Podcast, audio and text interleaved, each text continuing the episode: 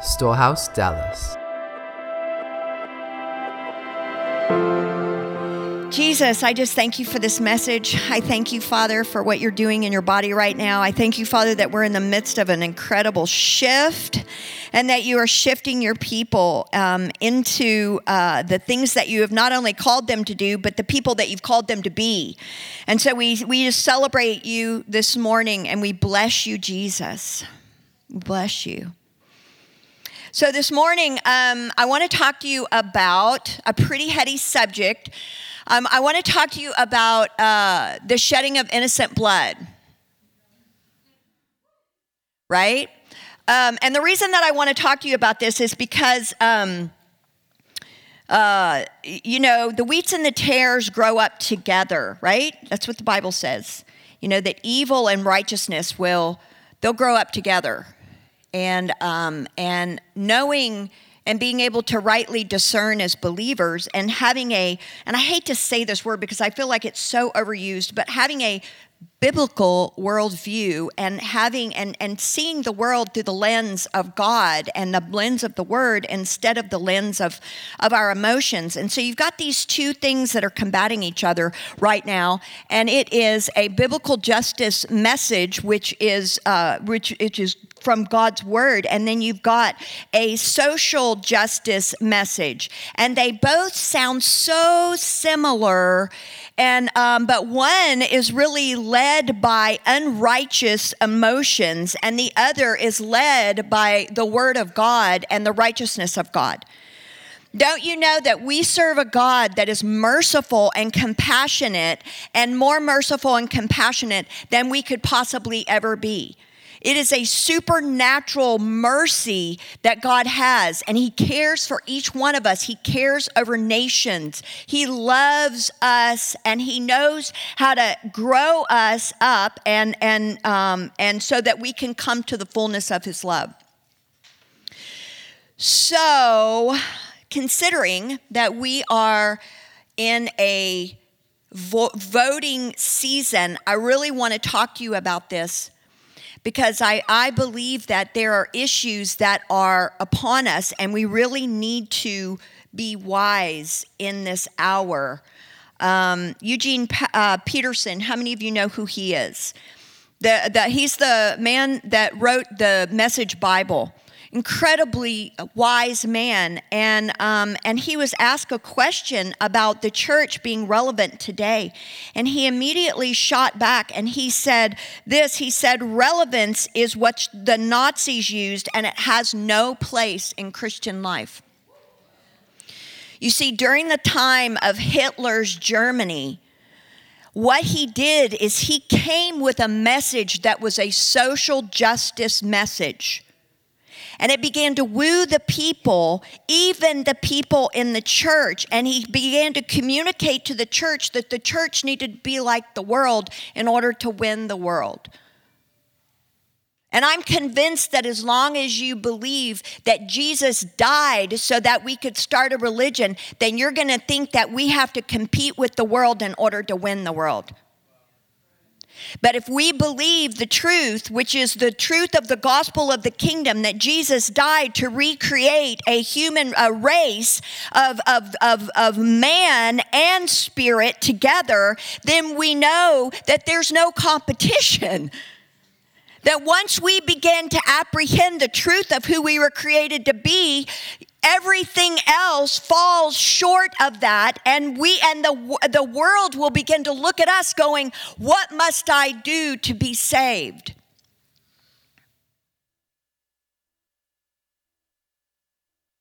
See, the church is not supposed to be relevant, but we're actually supposed to come and take dominion, to take authority, to be salt and light. And I've heard it, it so several people have told me oh, well, the church doesn't really belong in politics. I'm like, what are you talking about? The church belongs everywhere. Everywhere, every single aspect of life, certainly the aspect of government, because this is going to rule over our lives and is going to determine the laws of the land. And if the laws of the land are not righteous, guess who's going to be held responsible? It's not going to be the politicians, it's going to be the church. So if the enemy wants to take down a nation, what he does is he first has to silence the church. Because the church is the one that stands before God on behalf of what the nation does. And the nation will go in the direction that the church determines it will go. And if we become silent, if we allow ourselves to be silenced, then what happens is that the world will begin to dictate which way this nation goes. So I want to talk to you about voting. I'm not going to tell you who to vote for, but I am going to tell you how to vote. Um, the Revenue Act of 1954 established this little thing called a 501c3. 1954. 501c3. So we're a church and we're a 501c3, which means when you give to us, that means that you get a benefit at the end of the year on your taxes, right? And so the, the concept is it would promote you to give to charities and give to the church, and that it would promote you to tithe, to encourage you to do that. But, you know, for like, I don't know, I don't know, like 4,500 years, there was never a tax code around. And people gave, they tithed and they gave. Why? Because they it was they were obeying the word of God. They were being obedient to the word of God and they realized the blessings that were associated with it and it had nothing to do with what I fill out on my tax statement in March or October.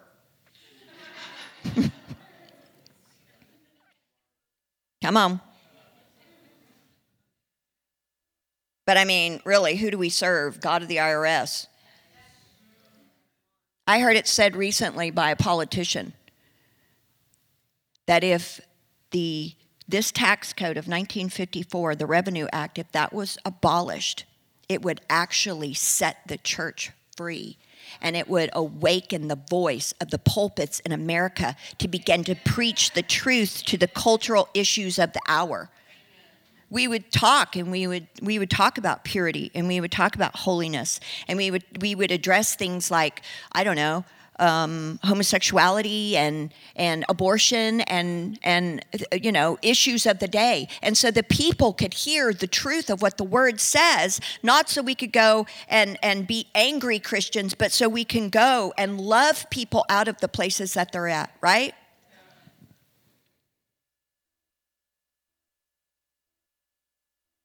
So I'm not going to stand here and say, uh, I'm a Republican or I'm a Democrat. What I am going to tell you is that as a nation, we were designed to be a republic, which means that we look not as a, at a party, but we look at people. We look at these people who are supposed to be statesmen and we say, I want to know what is your values? What are your values? What do you stand for? I want to look at your life and I want to see if you're somebody who can actually represent my values. Because the truth is is that I'm supposed to be in the will of God. As as uh, John was saying, the Lord woke him up. You have free will, and my will is going to be as much as I possibly can and as much as you possibly can. I'm going to try to align with the will of God.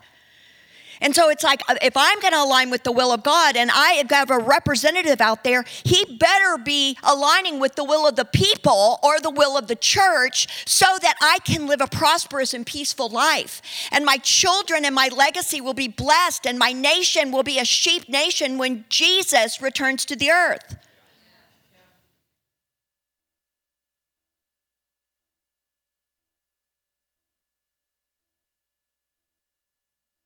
So, I want to talk to you today about the three important measures that I believe are uh, that will ensure God's blessing on a land.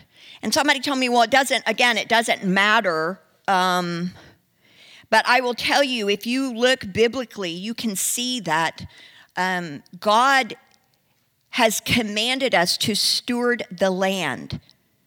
And in doing so, if we if we fail to steward the land, he is going to take the land. You can look at the nation of Israel over and over.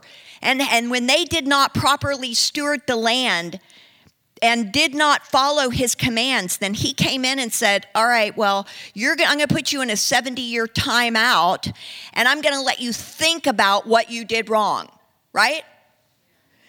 So, there are three things that I believe that the word tells us are important measures of God's blessings and living in peace and prosperity. And the first is our position and protection of the nation of Israel. God's word says in Genesis 12, 3, I will bless those who bless you, meaning Israel. I will bless those who bless the nation of Israel. And him who dishonors you, I will curse. And in all of the families of the earth shall, in you, all of the families of the earth shall be blessed. And as Isaiah 60, verse 12, the nation and the kingdom that will not serve you, the nation of Israel, shall perish. Those nations shall be utterly laid waste. Uh, the second um, most important measure of God's blessing of living in peace and prosperity is obeying the commandments of God. And so, like John was speaking of this morning, when you hear his voice, this is worshiping him in spirit and truth. When you hear his voice, what are you doing? Are you responding? Are you looking at the Word of God and what the Word of God says about everything? Here's our plumb line. Here's how we measure everything in our lives. Every single answer, every single solution is found in the heart of God and found in the Word of God. And the third thing, and the third most important measure of God's blessing and living in peace and prosperity, and this is really what I want to talk about this morning, is the shedding of innocent blood. And you may think of yourself, that's a really weird way to phrase that, but that's actually what the Bible calls it. Um, shedding of innocent blood does two things. Uh, the first thing it does is it fuels the demonic. And I want to talk to you about this because I have had a personal experience with this. Um, and I want to tell you that testimony in a minute. But there was an interview of a guy named Zachary King who was a satanic high wizard. And um, he, the, he was interviewed, and the interview is called Abortion is a Satanic Sacrifice. Um, it fuels their demonic activities and it gave them power. These Satanists that he was involved in, this satanic church, what they would do is they would go into these abortion clinics and they themselves would perform the abortions. They would get these girls pregnant, and they knew within nine months they could have a sacrifice. And so they would go in, and they said they couldn't legally kill a baby outside of the womb, but they could kill a baby inside of the womb. And so they would wait until the ninth month, and they would go in and they would kill the baby in order to get the baby's blood. And as long as they had that sacrifice, they knew that it would fuel the curses and they could get what they needed from Satan in order to influence and to advance their cause. And he said, and I, the, the, the article went on and talked more about some of the most horrific practices that happen. And listen, this is church, and I hate to, you know, but I mean, this is, we gotta quit being so naive. We think everybody's like us, but they're not. And so we're in a battle, and we have to understand that we are in a battle, and the battle is raging, and it's not just about, oh, let's just all sing kumbaya, which I've never actually sang that. Don't know the words. I don't know. We think that abortion is a simple solution to a social problem, but it's actually fueling a demonic realm over a whole culture. Um, and and and you know, if you want things to be harder in your life, um, then I tell you what, vote for somebody who is pro-choice because what happens is that it will ensure that the shedding of innocent blood will continue and that it will fuel the demonic, and so we've got more and more warfare. I don't know about you, but I'm trying to make things easier. After we hosted the national call with Lou Engle back in 2012, uh, man, that was a crazy year. It was a crazy year. I had a principality show up in my room. I do not recommend that at all. I mean, it was it was not good, and so it was a national call for the the ending of abortion in America. And so when you begin to when you begin to do warfare at that level on a national level, coming against something at that level, I mean, there was a lot of warfare over our church that year. Do you remember, Lindsay? Um, so anyway, after the Esther call, and you know, just such great success. We really felt like we had apprehended what we needed in the spirit.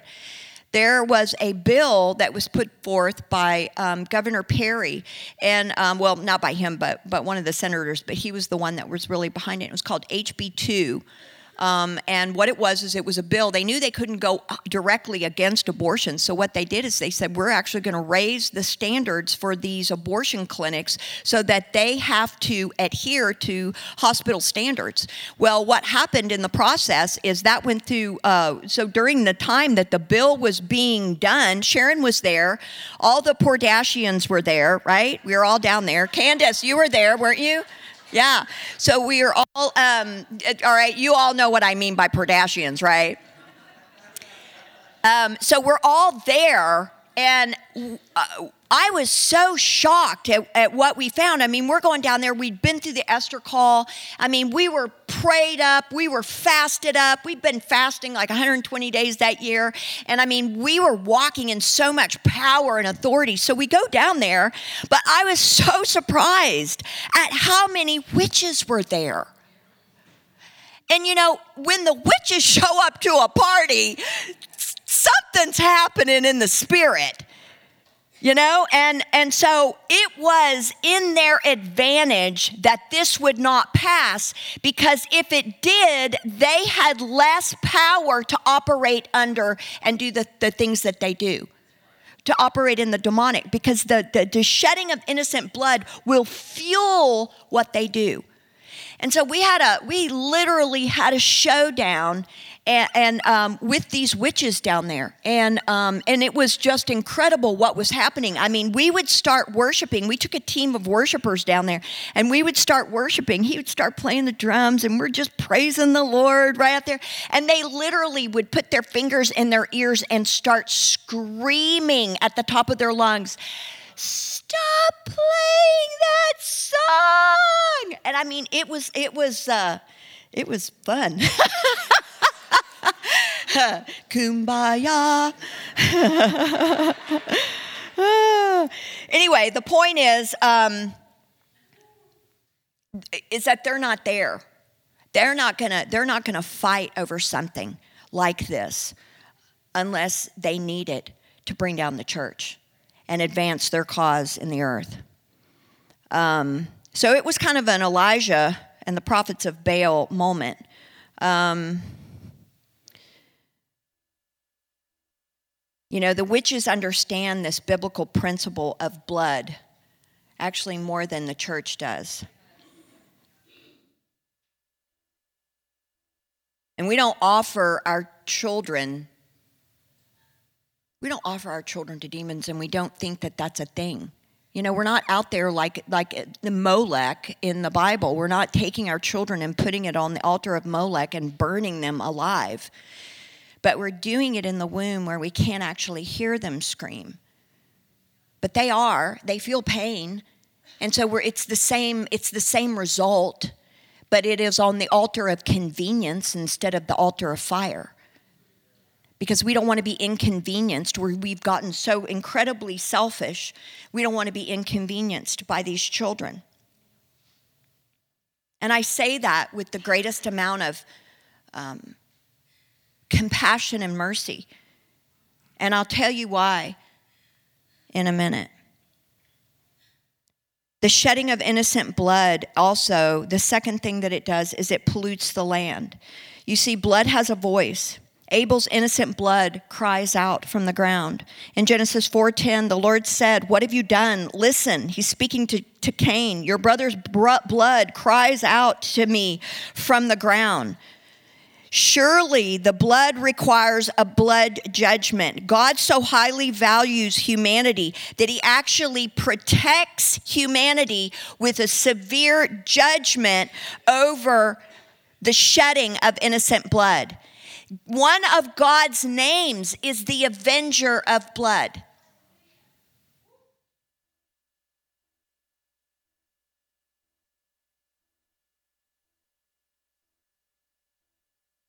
In Genesis 9, verses 5 through 6, Surely your lifeblood I will demand or for surely for your lifeblood I will demand a reckoning.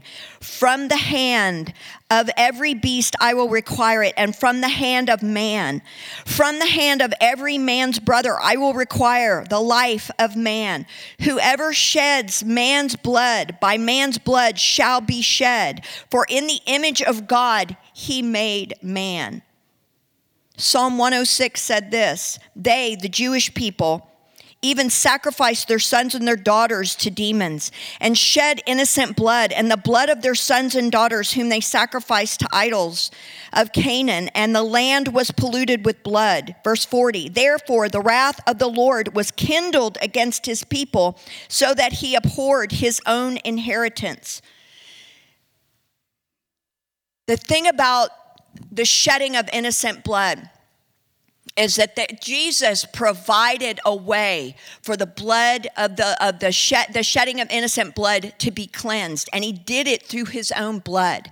God always had a remedy and today he has a remedy with a group of people who have said not on my watch and not in my generation who have said, I understand exactly what's happening here. Therefore, I am going to take a stand, and I'm not just going to take a stand by, by praying and interceding. We have, we have a justice set every Wednesday night. We pray for life all the time. Why? Because every day, yesterday, 3,000 babies were murdered in the womb. Tomorrow, 3,000 babies are going to be murdered in the womb. Those are 3,000 lives that have been destined for a purpose, and those lives will no longer achieve and go forth and realize the thing that they were created for. Every day, 60 million babies in America. That's beyond a generation. But God has raised up a priestly ministry in Elijah, just as he did with Ahab and Jezebel, when they had a religious system that legalized the shedding of innocent blood. And what did Elijah do? He went right before Ahab and he took them on and he said, How long will you falter between two opinions? How long are you going to say yes to this and no to this? The thing is, is that we've got words that are floating around and people that want to say one thing, but then they do another. We elect people who have the smooth words to our itching ears, and we're like, oh, yes, listen what he's saying. I'm so emotionally connected to this man or this woman because their words are so smooth to my ear. But yet, you have to, we have to be wise. We have to say, what are they actually doing, and what is the history of what they've done? Because unless they, they declare that the Jesus is Lord of their life and their hearts have been reconciled back to Jesus, then we know that the things in the past are going to be what's in the future. Amen?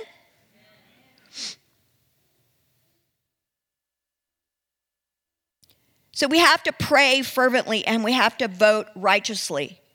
I do not believe that we can, st- I can, personally for me, I believe that when I stand before God, He will say, What did you do with your will? Who are the people you not only put over you and your family, but you put over your city? Who are the people that you elected over your nation? Because I'm going to hold you responsible for that.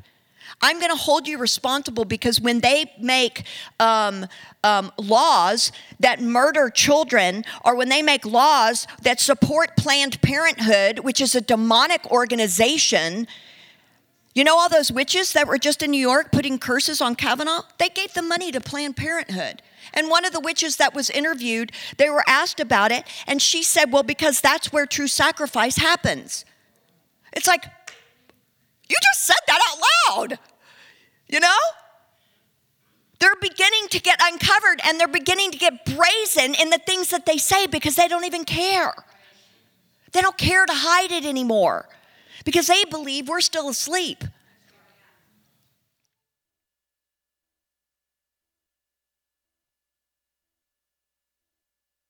So, again, I'm not up here saying, listen, you need to go vote for this party or that party. But what I am saying is that if this is important to God, it needs to be important to me.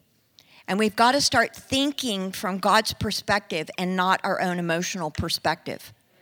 I've pretty much determined that 99% of my emotions are wrong.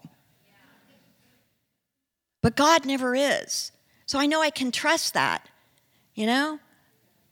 And it's like, well, I, I, don't know about this thing or that thing. I don't know about the wall, and I don't know about this, and I don't know about the taxes, and I don't know, but God knows.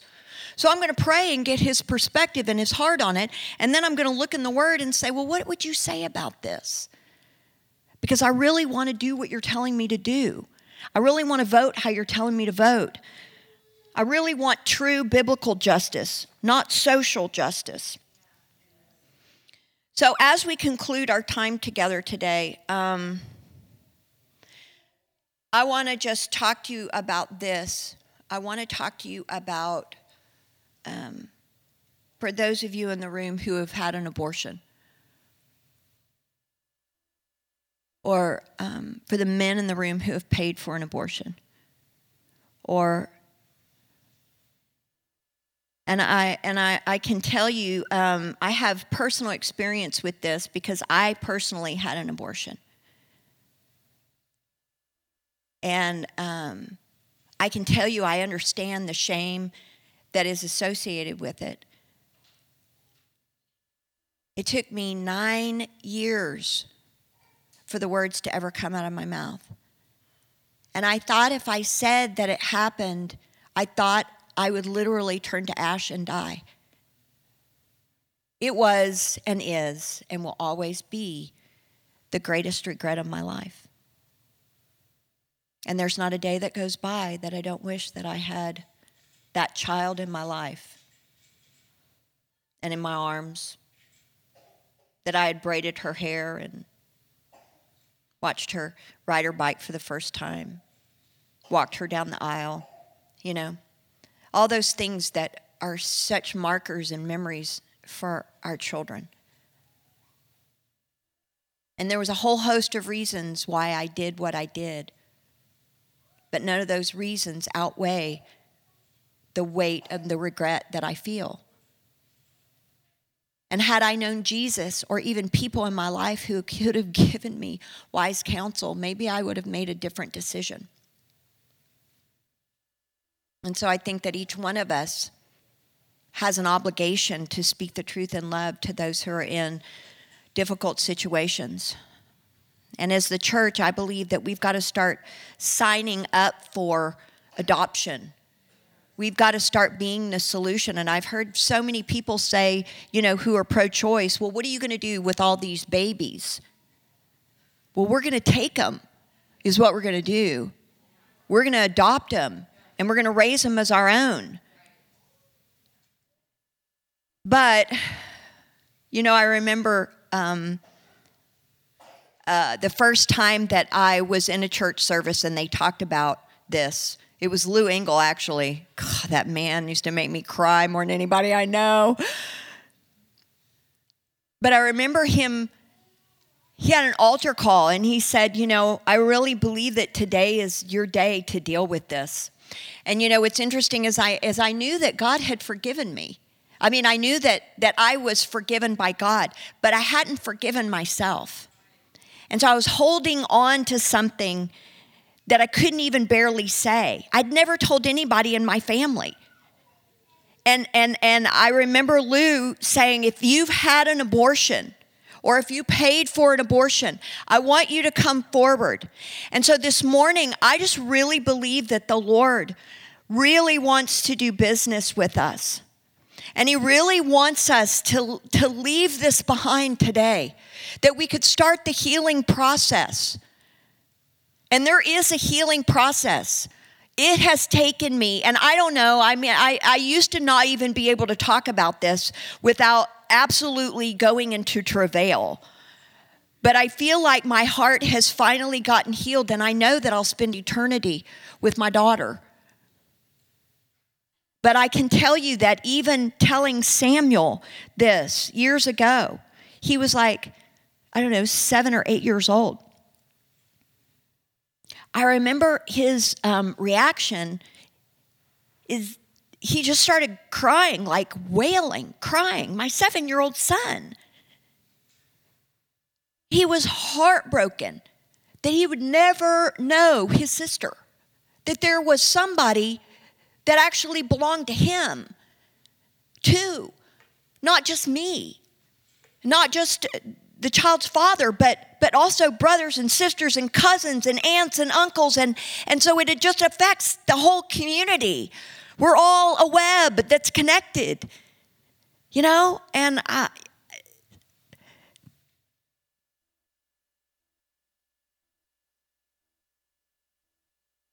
60 million. And so I just really want you to pray. I just really want you to pray and I just want to open up. We're going to we're going to have a team that comes up front. In fact, I want them to go ahead and come up now. And let's just go ahead and put some worship music on. And I I just if this is and let me tell you something. It was so hard for me to come forward it was so hard for me to confess. It was so hard for me to say, you know, I did this. But I really want, if God's speaking to you, if He's touching your heart, I really believe that this morning is a time of, of healing, of new beginnings, of hope. And so we're here for you. We're here to pray for you. And I just want you to really think about this when you're voting. And I want you to think about it long term. I want you to think about who we are as a generation, who we are as a family of affection, a family all throughout the earth, that this is important to God. And it's on His heart. Therefore, it should be important to us and it should be on our part. And we should be protecting these babies. So, Father, I just ask, why don't you go ahead and stand? So, Father, I just ask in Jesus' name that you would come. God, this is such a hard thing. God, I pray that you would change our minds and we just repent when the culture and society has said something is legal. But that very thing is it tears your heart. That you even said, Father, in your word in, in uh, Jeremiah, that it never even entered your mind that we would kill our own children. God, I pray this morning, God, that we that you would just forgive us for not aligning our minds and our lives and our voices with your word. And God, I ask this morning that you would set us and you would drop a plumb line of your word and your truth into our minds, that we could be rightly aligned with the will of God and the word of God. Father, I pray, God, that everyone here, God, that you would move on their hearts and they would see it not only as a privilege, but an obligation to go and make their voice heard at the ballot box. That not one person would would would think that they cannot do it or should not do it or or that it doesn't matter god. I pray father that you would move on this generation god that they would begin to wake up to the reality of of, of these babies father and that this would be the primary uh, place where the church takes a stand and says no more Father, I thank you that this generation is your answer, God, and that you're moving on us. That we are your remedy. We are your remedy to what ails the earth. And I thank you, God, for raising us up, making us strong, God. And I thank you, God, that you are that you are, are putting in our mouths the truth that is weighted in love and mercy and kindness. But God, we will take a stand in this hour, and I declare it so that evil will be pushed back and no longer can have a voice in this nation. And I thank you for it, God. In Jesus' name, amen. If you've been inspired by this message, we invite you to partner with us by visiting storehousedallas.com forward slash give.